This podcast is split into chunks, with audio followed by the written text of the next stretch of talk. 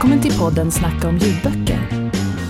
Här tipsar vi om böcker, bjuder på intressanta författarsamtal och hjälper dig att hitta nästa stora bokupplevelse.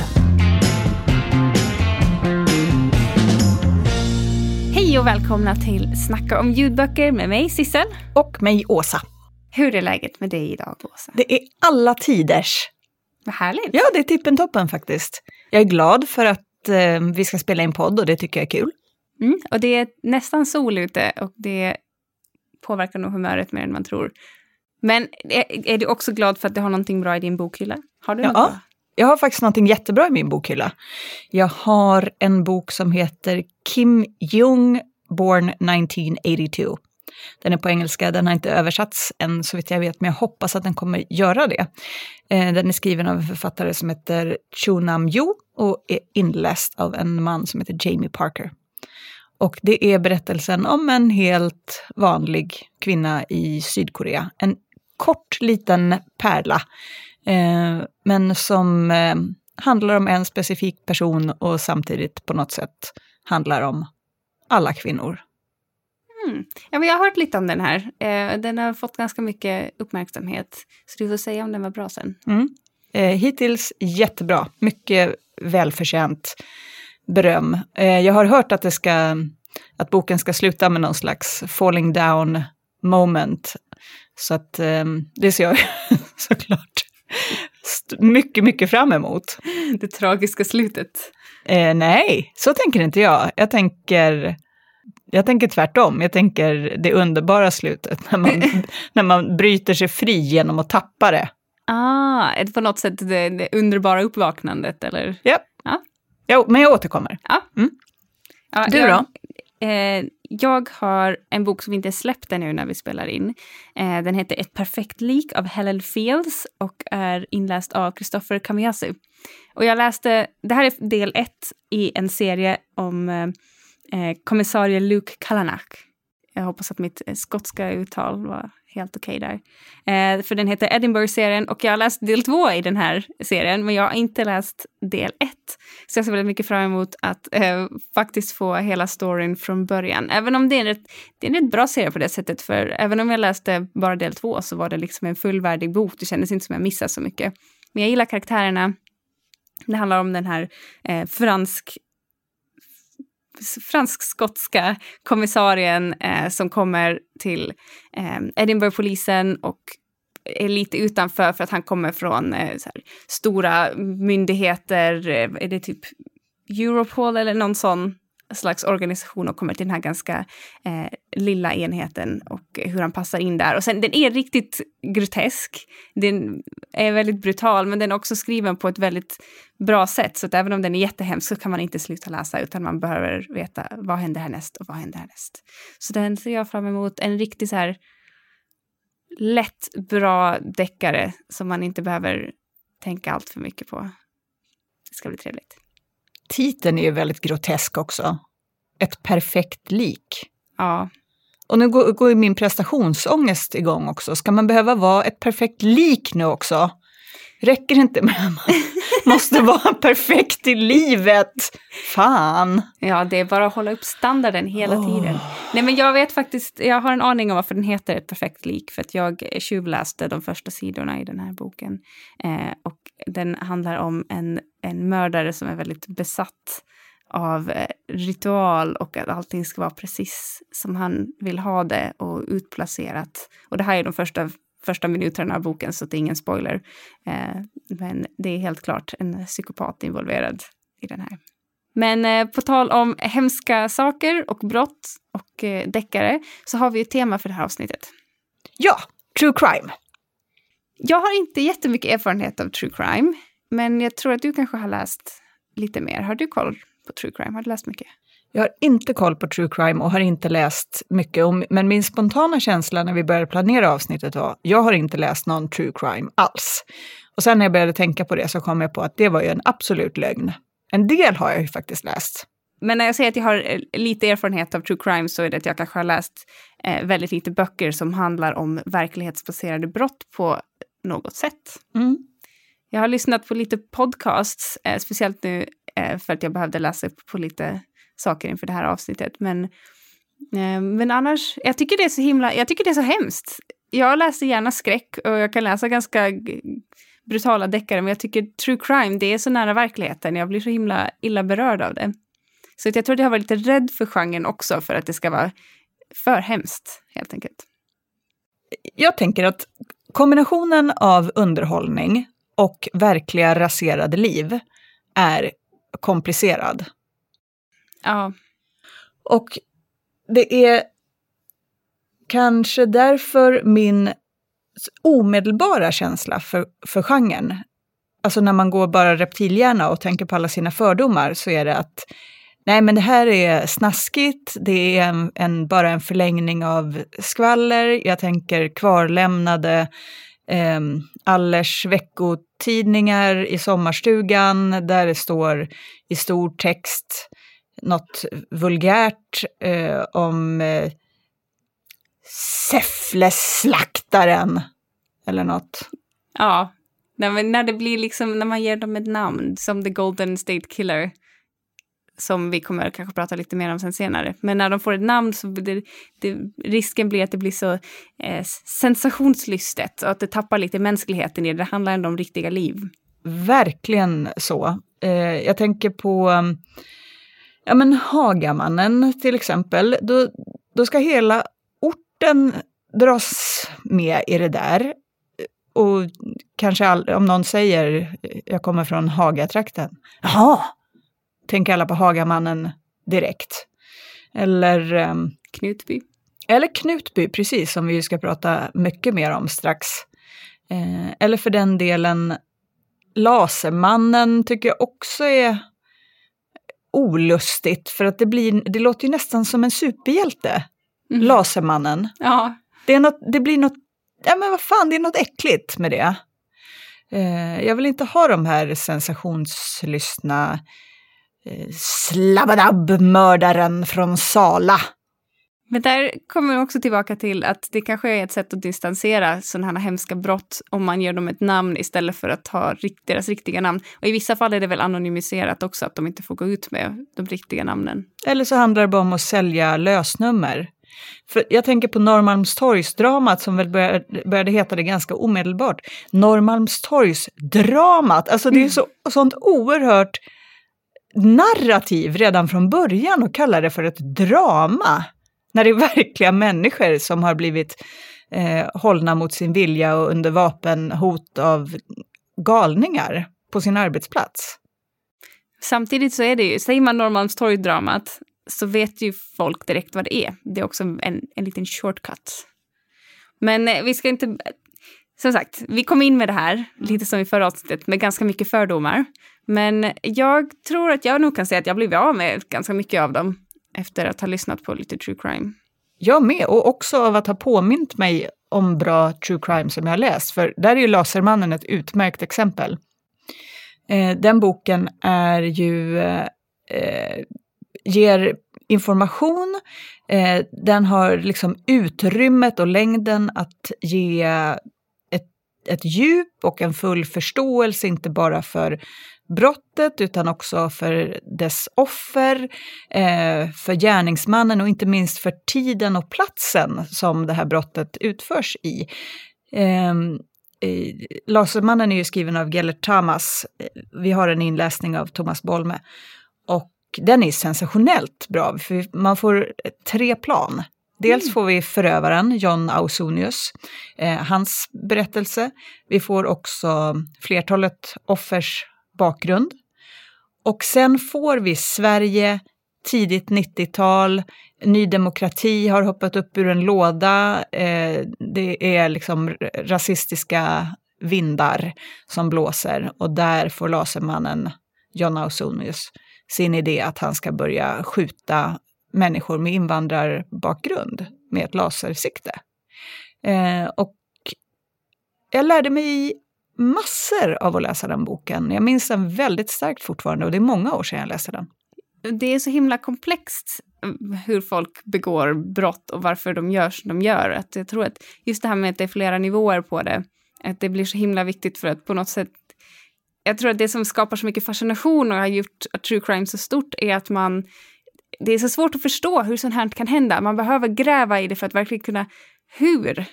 Eh, både den frågan och också tror jag på andra sidan finns också frågan eh, varför eller vad hände på riktigt? Har du någon grej som du känner, det här är nödvändigt för att true crime ska locka mig eller det här, den här riktningen behöver det ta? Um, ja, men jag tror att just den här med att ha lite olika perspektiv och framförallt hålla sig ganska neutral är väldigt viktigt. Så fort det börjar kännas som det är en dömande ton någonstans, då blir jag lite, då blir jag skeptisk. Då känns det som det är en agenda. Ehm, um, är, om det är bara att, att leta svar, det, det, är en jättesvår väg att gå, det förstår man ju, för att det, ibland är svaren inte så himla enkla. Men jag tror att det viktiga är att det känns eh, neutralt och, och öppet för att det ska vara bra. Du då? Jag älskar ju när, när journalisten utstrålar en slags eh, besatthet. Mm. och att den är en lika stor del av berättelsen som brottet som utreds.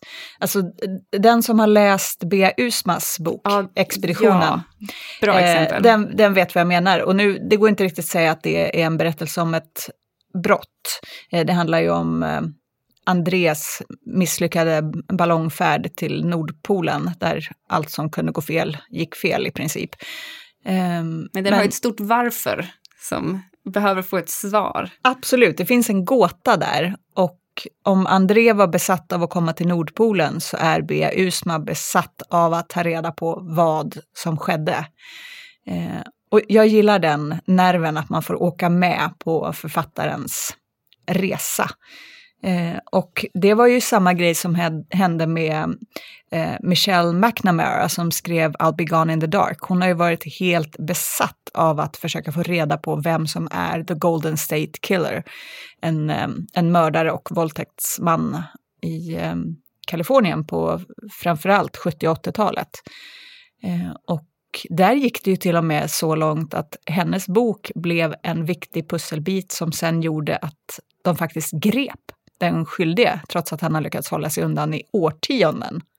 Jag tycker det är så häftigt och ett sånt tecken på att true crime är ganska viktigt för att någon som gräver och kommer från ett annat perspektiv. Det var lite samma sak med fallet med Kaj Linna, där de i P3-programmet Spår, eh, som också finns att lyssna på eh, som ljudbok för övrigt, eh, där de faktiskt lyckades gräva så mycket att de kunde påverka fallet. Och jag tycker sånt är så häftigt att det, det blir så stor påverkan på den riktiga världen. Det är inte bara fiktion eller ett gammalt brott som man aldrig kommer få svar på, utan när det faktiskt händer saker också. De kan göra jättestor skillnad.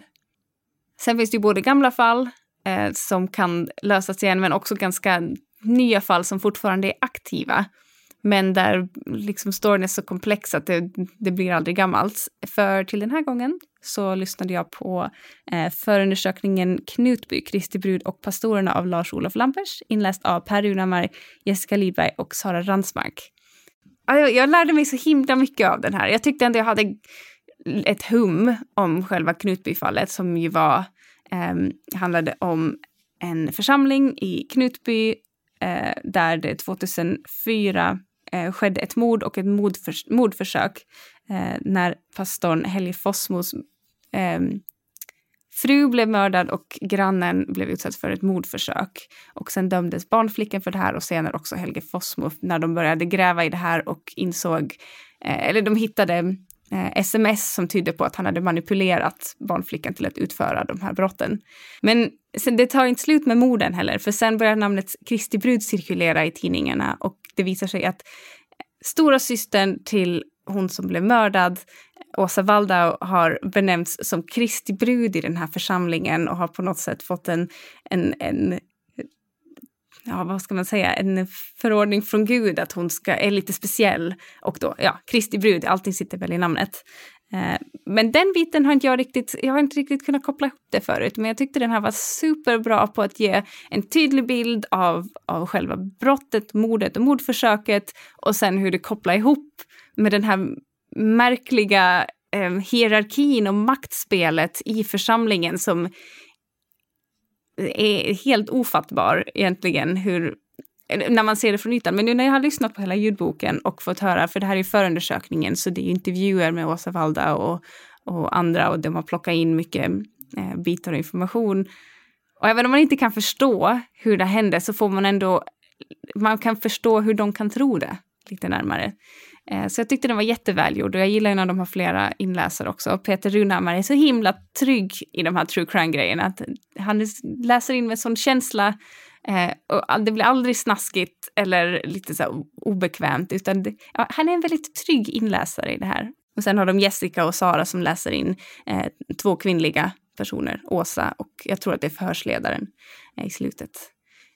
Ja, det är riktigt välgjort. Det känns ju som att är det någonting som en sån här historia behöver så är det ett superproffs som läser in det. För att kombinationen sex, religion, hemligheter, det är ju sensationellt. Liksom det, det är ju nästan svårt att styra undan från snaskighet när man har den laddade kombon. Eh, och jag tänker, går det ens att skriva någonting som är avskalat eller objektivt eller korrekt om Knutby? Ja, man kan ju helt klart undra om det går. Men jag tyckte ändå det här, det blir väl alltid svårt att hålla sig helt objektiv. Eh, för att det handlar om så mycket föreställningar och det är så mycket åsikter och motsägande, folk som säger emot varandra, vad har hänt, vad har inte hänt. Men, men att bara kunna presentera det så här, så här står det på pappret, det här är vad vi har fått fram. Och ändå göra det på ett intressant sätt, det kan ju bli ganska torrt annars.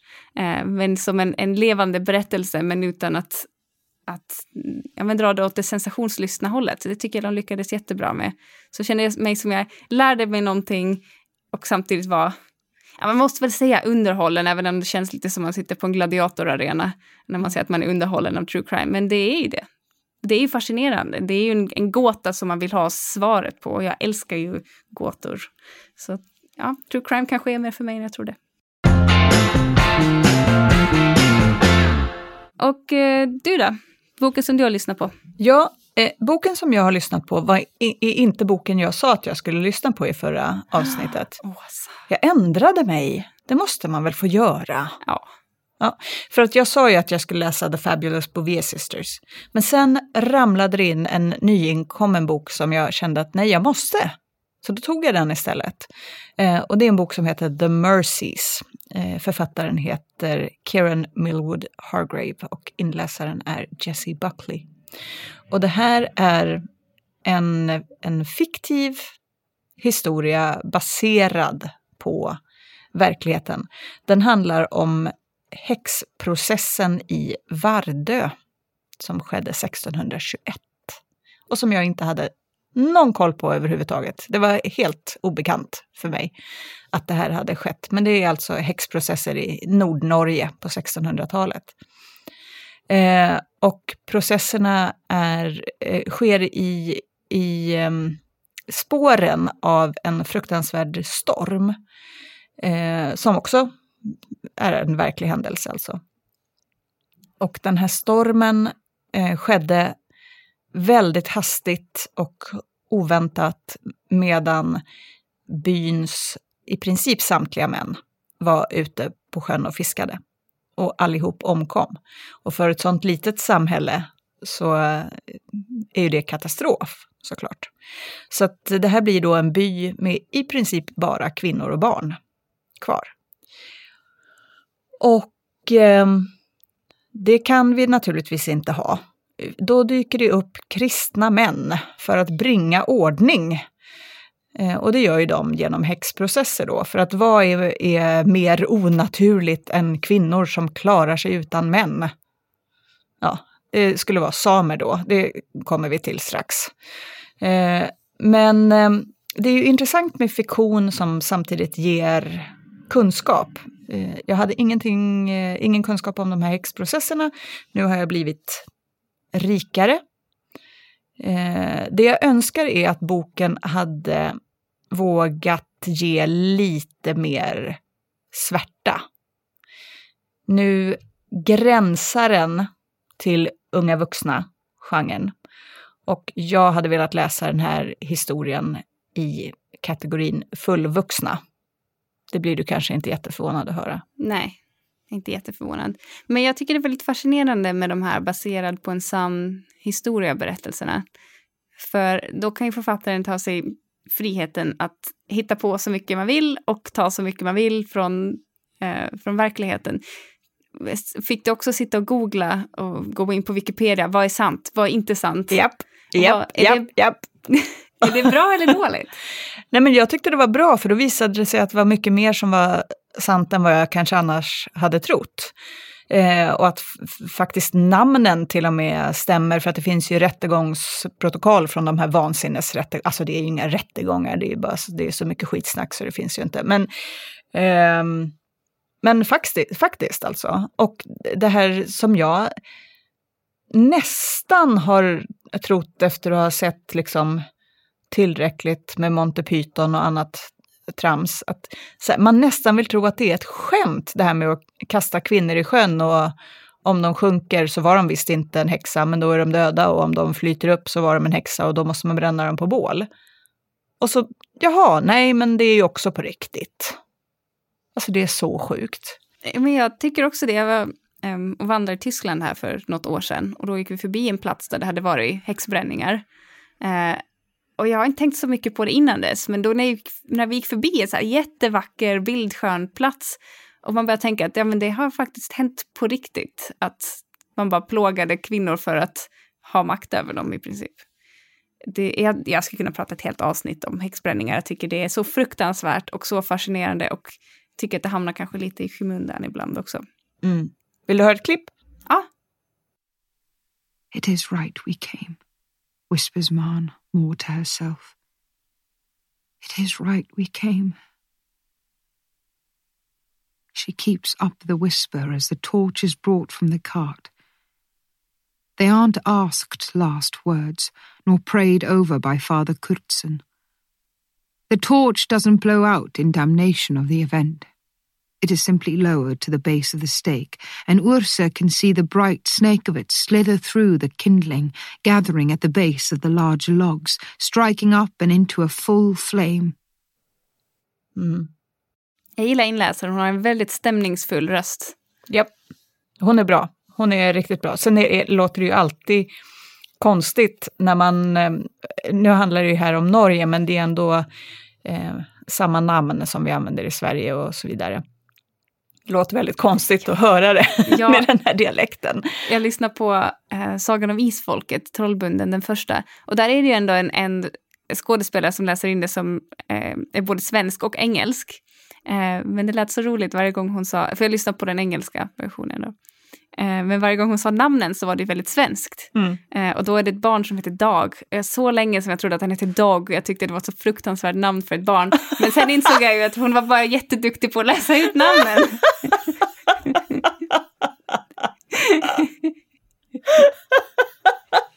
Hur länge levde du i den här villförelsen? Det tänker jag inte säga. Åratal. Åh, oh, gud. Ja, nej men, så det här är ett väldigt starkt klipp från boken, naturligtvis. Det är ju jätteruggigt. Och det som följer sen och som jag har valt att inte använda som klipp för att det blir för mycket spoiler.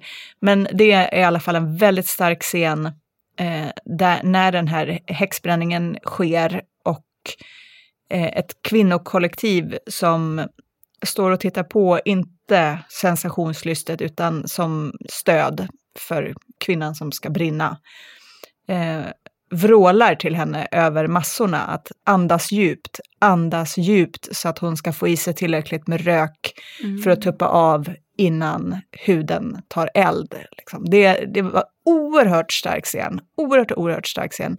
Och det hade jag velat ha mer av.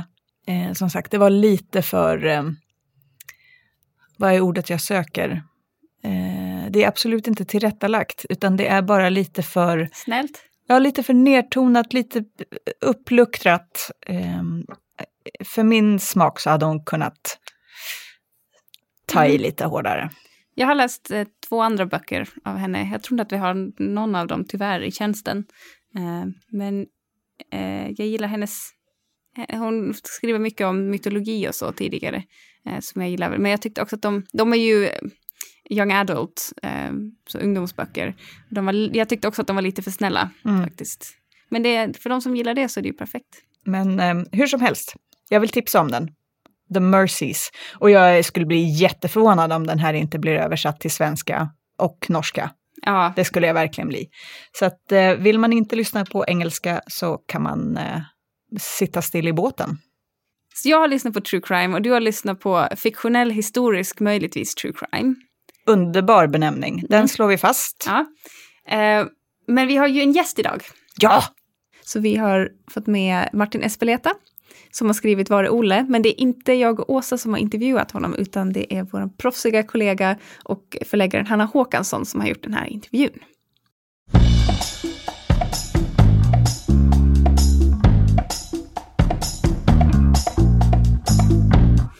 Hej Martin! Hallå!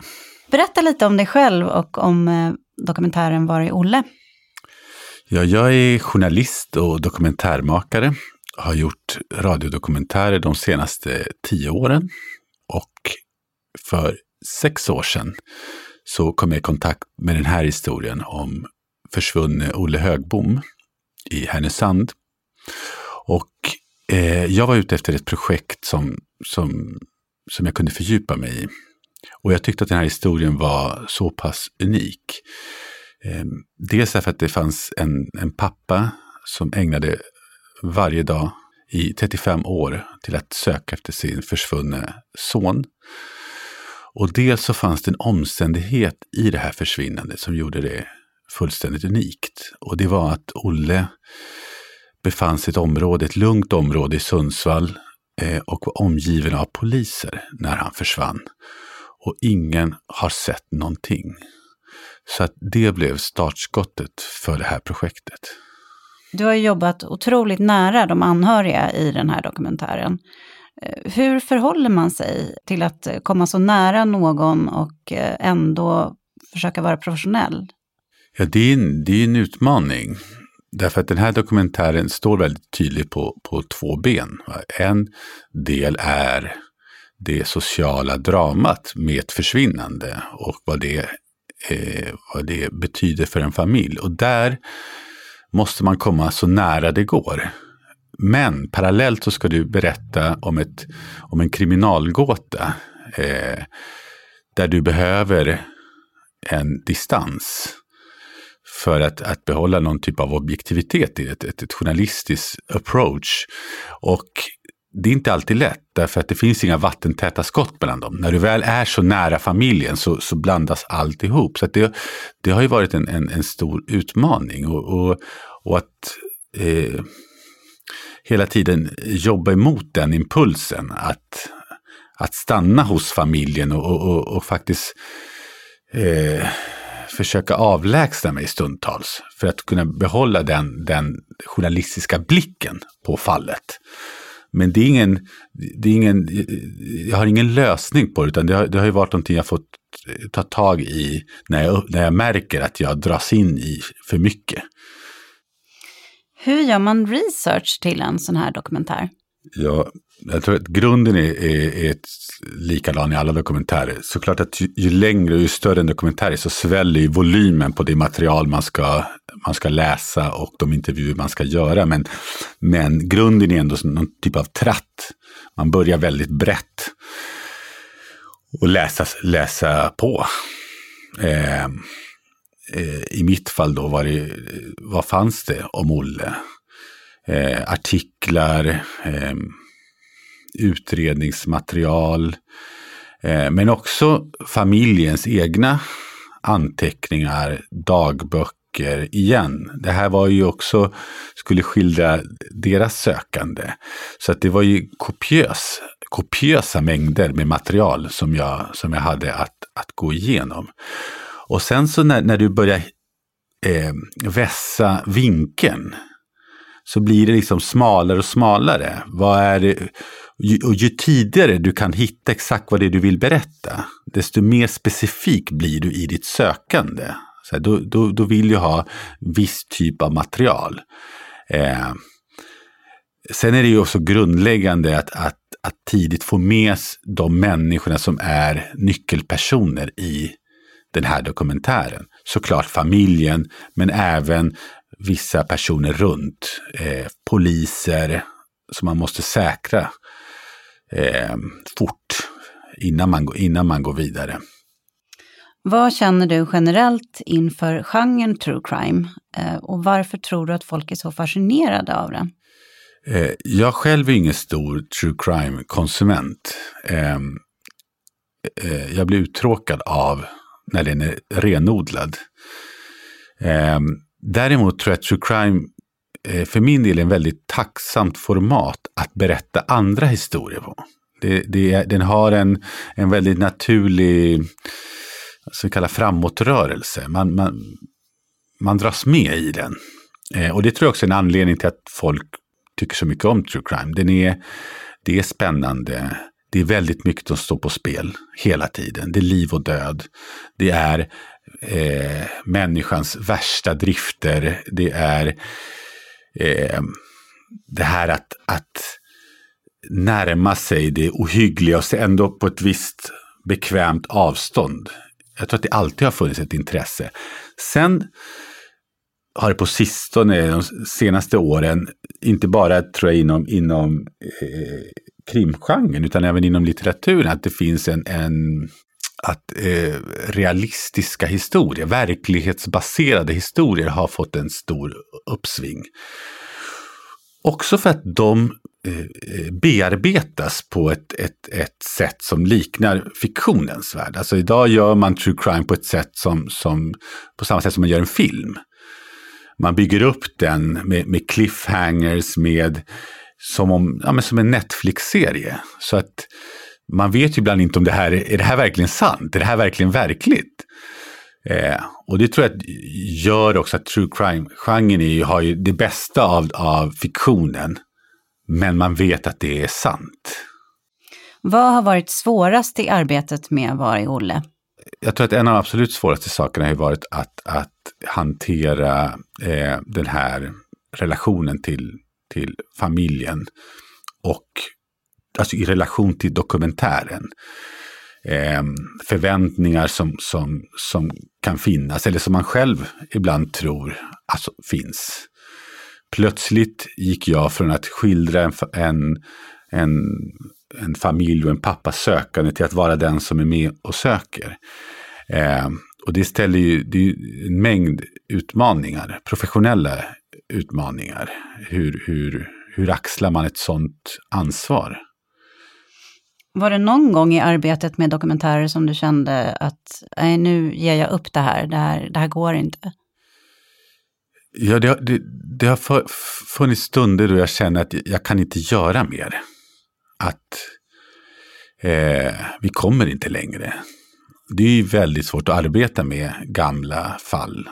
Därför att de källor man har att tillgå är begränsade. Människor, de flesta lever inte längre, minns inte, vill inte prata. Eh, och, och det är klart, det, det har funnits stunder då, då det har känts lite hopplöst. Men så är det som att hela tiden har det uppkommit någonting som, ja men det här måste vi titta upp, det här är intressant. Eller man väntar in ett svar från någon person som säger någonting och så har det gått vidare. Så att ganska eh, tidigt i dokumentären så har det ändå funnits en drivkraft framåt. Att vi har någonting att kolla efter hela tiden. Nästan hela tiden. Eh, och det räcker. Alltså, man behöver inte mycket för att gå igång. Det, det är ju det är ju inte... Alltså jobbar man med så gamla fall så liksom det, den, den normala, eh, vad ska man säga, behovet av bevis och indicier man skulle behöva för att gå igång på någonting, de gäller inte här. här någon har hört någon som har, okej, okay, vi går och kollar det. Och liksom, så har det varit. Nu har du precis sagt här att du inte är så himla road av, av genren true crime i allmänhet, men finns det ändå någonting, no, någon serie eller någon bok eller eh, som du skulle vilja rekommendera i den genren? Eller någon annan ljudbok för den delen? men jag, jag, gillar, jag gillar som sagt true crime när den berättar mig om någonting annat. Om, när, när jag får eh, lära mig eller får eh, lära känna en, en person, ett skeende, ett fenomen. En eh, poddokumentär som jag tyckte väldigt mycket om är S-Town. Samma som gjorde Serial som är lite eh, för, föregångsdokumentären eh, för de här undersökande poddokumentärerna. Eh, S-Town är en, en, börjar ju som en eh, krimutredning men utmynnar i någonting helt annat. Och det som, som tar över dokumentären och till slut är det någonting annat man är ute efter. Och det älskar jag. Eh, sen finns det också en, en, en annan podd-dokumentär som jag tyckte väldigt mycket om som heter Dirty John. Så, om ett, eh, ett, ett fall i Los Angeles med, som är väldigt bra. Också karaktärer som man lär känna och som, som man får en, en, en fördjupad kunskap om och, och, och, och dras med i den. Så att ja, de två tycker jag väldigt, tycker jag väldigt mycket om. Annars tror jag att Serial är en, en bra undersökande poddokumentär. Sen, eh, utifrån den har alla gjort kopior på det och försökt göra samma sak. Eh, och det finns en väldigt stor fara, i, eller risk i det. Det är väldigt, att göra undersökande eh, dokumentärer, som den här delvis är, även Var är Olle, eh, ställer ju lite krav på att någonting ska dyka upp. Det är, väldigt, det, det är väldigt riskabelt att spänna bågen och sen levererar man ingenting. Eh, då blir det ju, man, blir, man känner sig lurad. Och det är väldigt mycket dokumentär där ute där man liksom spänner vågen hej vilt och sen känner man efter 30 minuter, men gud, det här kommer inte leda till absolut någonting nytt. Eh, och det är en st stor besvikelse. Men, men Serial är bra. Eh, och så den slutliga frågan. Eh, kommer vi någonsin få svar på vad som hände Olle Högbo? Eh, ja, jag tror det. Eh, jag tror att, det, att vi, vi är närmare det svaret nu än vad vi någonsin har varit. Eh, och för min del så kommer jag i alla fall fortsätta att leta efter det svaret så länge, så länge det går. Så länge jag finns. Tack till Hanna och Martin för en jätteintressant och bra intervju. Om det är så att du som lyssnar nu känner åh, jag hade velat veta ännu, ännu, ännu mer, då behöver du inte vara ledsen, rädd och orolig alls, utan då lyssnar du bara färdigt på hela Var är Olle serien.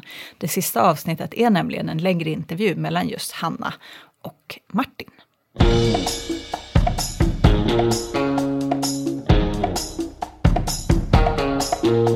Och så jag har tänkt på den här nya genren som jag hittar på. Ja. Med historisk, nästan fiktionell true crime.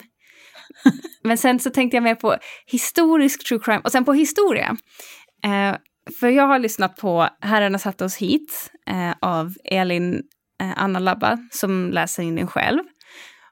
Och jag funderar på om eh, historia kan vara true crime. Jag har också lyssnat på den och jag säger bestämt ja.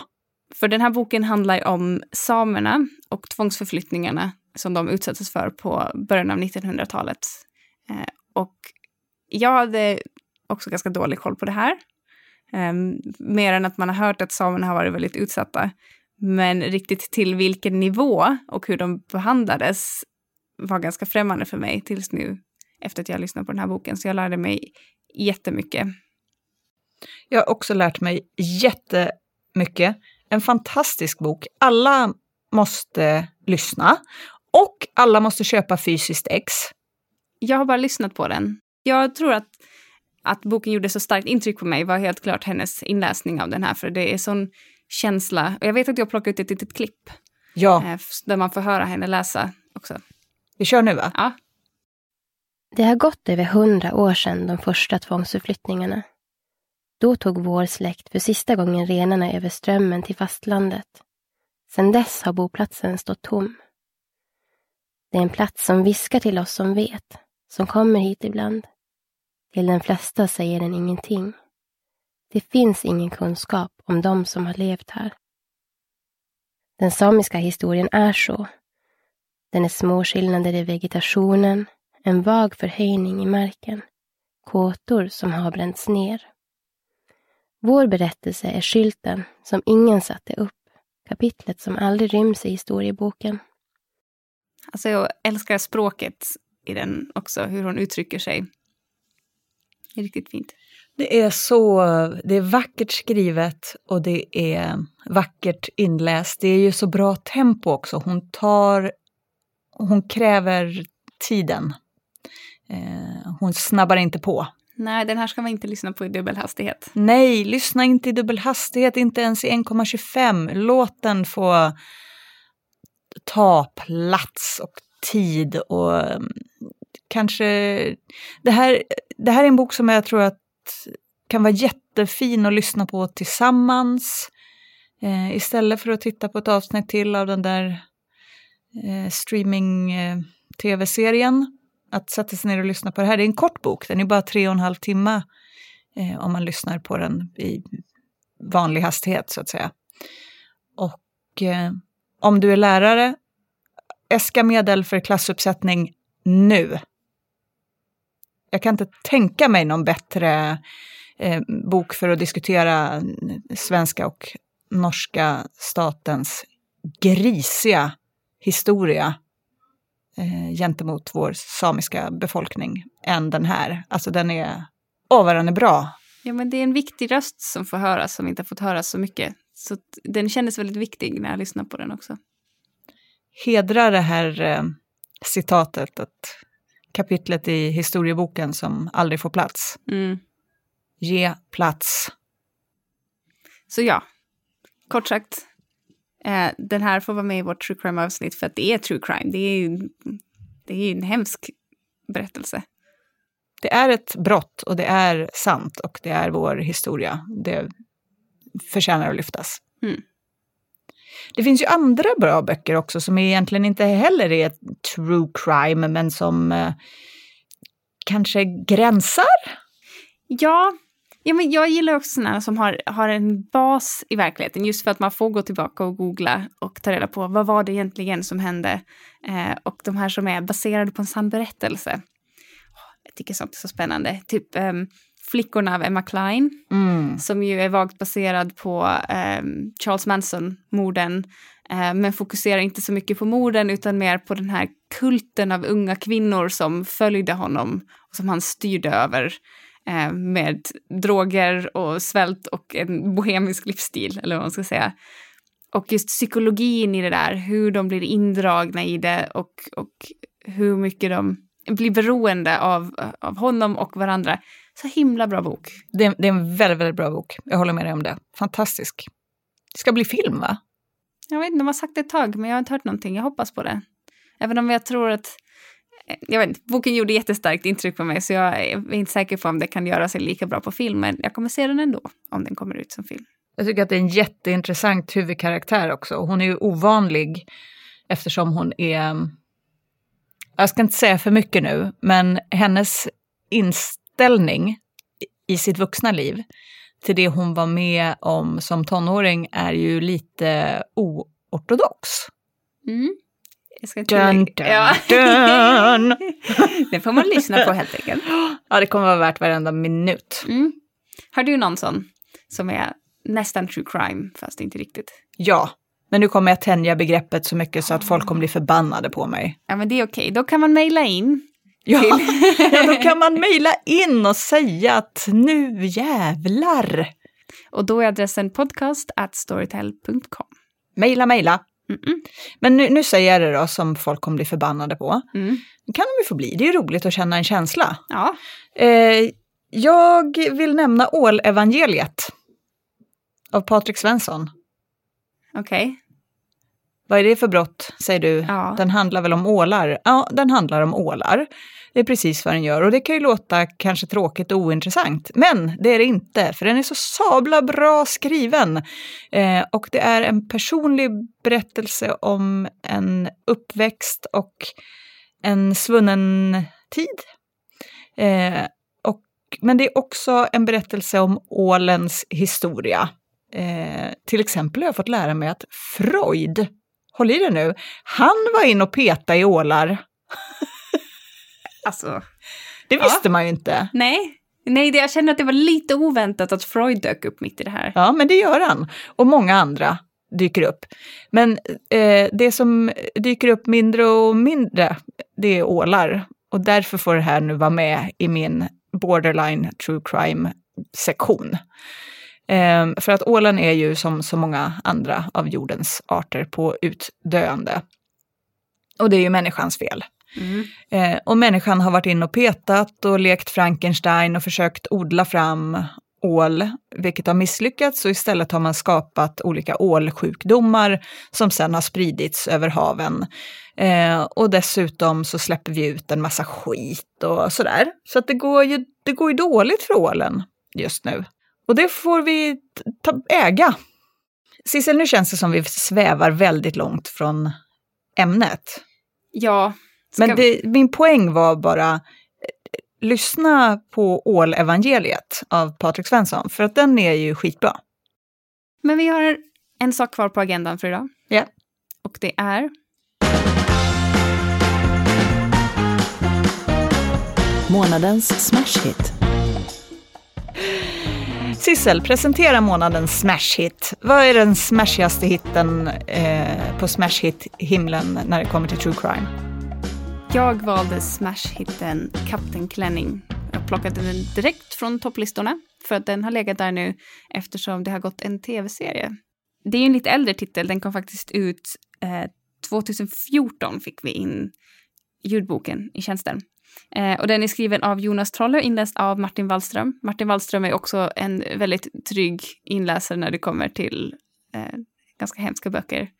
Eh, Varför heter den Kapten Klänning? Den heter Kapten Klänning för att den handlar om eh, polisen Göran Lindberg som kallades Kapten Klänning för att han jobbade ganska mycket med, eh, med utsatta kvinnor och eh, jag hade ganska mycket feministiska projekt. Eh, och sen så visade det sig att han kanske inte var så himla schysst som det verkade, utan eh, han hade begått ganska grova brott och hemska, gjort hemska övergrepp mot unga tjejer. Och boken handlar om eh, hela uppnystningen av det här fallet. Och den är ganska, jag har faktiskt inte lyssnat på den här, för att eh, jag har hört att den ska vara ganska grafisk och väldigt detaljerad. Och eh, det är inte riktigt det jag vill lyssna på. Men också väldigt, väldigt bra. Så är, gillar man true crime och inte rädd för um, grafiska beskrivningar och när det blir lite explicit så tycker jag absolut att det här är någonting man ska lyssna på. I de lugnaste vatten och så vidare. Men hörru, om man, vill, om man gillar, om man redan läst Kapten Klänning då, och så vill man ha något annat som påminner om den för man tyckte den var himla bra, vad ska man läsa då? Om du vill ha en annan true crime eh, som också handlar om hemska övergrepp, Eh, om du inte är rädd för det eh, så finns det Slav av eh, Jason Johnson och Anna Johnson, inläst av Victoria Flodström, som handlar om en ung kvinna som eh, blev utsatt för människohandel, eh, intvingad i prostitution, men som fick upprättelse på slutet. Så att den har i alla fall eh, en lite mot alla odds-känsla. Om man vill läsa någonting på samma tema men känner att verkligheten kommer för nära inpå och det blir för obehagligt. Jag vill läsa om bara fiktion, tack. Eh, då kan man läsa Män kan inte våldtas av Märta Tikkanen som jag läste för några månader sedan. Som är mm, en väldigt intressant, samtidigt som obehaglig bok om eh, en kvinna som utsätts för en våldtäkt och bestämmer sig för att ge igen på sin förövare. Och det går inte som hon har tänkt sig, kan man säga. Eh, väldigt bra, såklart, för att det är Märta Tikkanen, hallå, hon är bäst. Jag gillar den här för vi får tips om, om två favoritböcker. För jag tänkte, om du vill ha någonting helt annat, eh, någonting som inte är true crime, som inte är, är hemskt på något sätt, eh, då kan jag tipsa om eh, The Long Way to a Small Angry Planet av Becky Chambers som är en science fiction-bok som är typ science fiction feel good. Um, den går väl lite in under uh, termen space opera som är så här, handlar om relationer i rymden och den handlar om Rosemary som får jobb på ett litet rymdskepp som ska ta sig långt, långt, långt, långt bort. Eh, men det är egentligen inte det som storyn handlar om, utan det handlar mer om eh, de som är på det här skeppet eh, och deras, ja, men deras relationer till varandra, vilka de är och hur de fungerar tillsammans. Och, och, det är inga jobbiga sådana här, åh nej, nu hade vi en, en konversation om den här personen och den tjuvlyssnade bakom dörren, vad jobbigt det blir. Det är ingen sån där billiga trick, utan den, är bara, den vill bara att man ska må bra av den här boken. Jag har faktiskt aldrig riktigt läst någonting liknande. Den är bara pure feel good in space. Den är underbar. Jag rekommenderar den starkt till alla som behöver någonting mysigt att lyssna på. Jag tänkte var så väldigt mycket på Shakespeare när du beskrev det där. Någon står och tjuvlyssnar. inte det det hans pjäser går ut på? Det är alltid någon bakom ett draperi. Ja, men billiga trick, jag säger det. billiga trick från 1600-talet.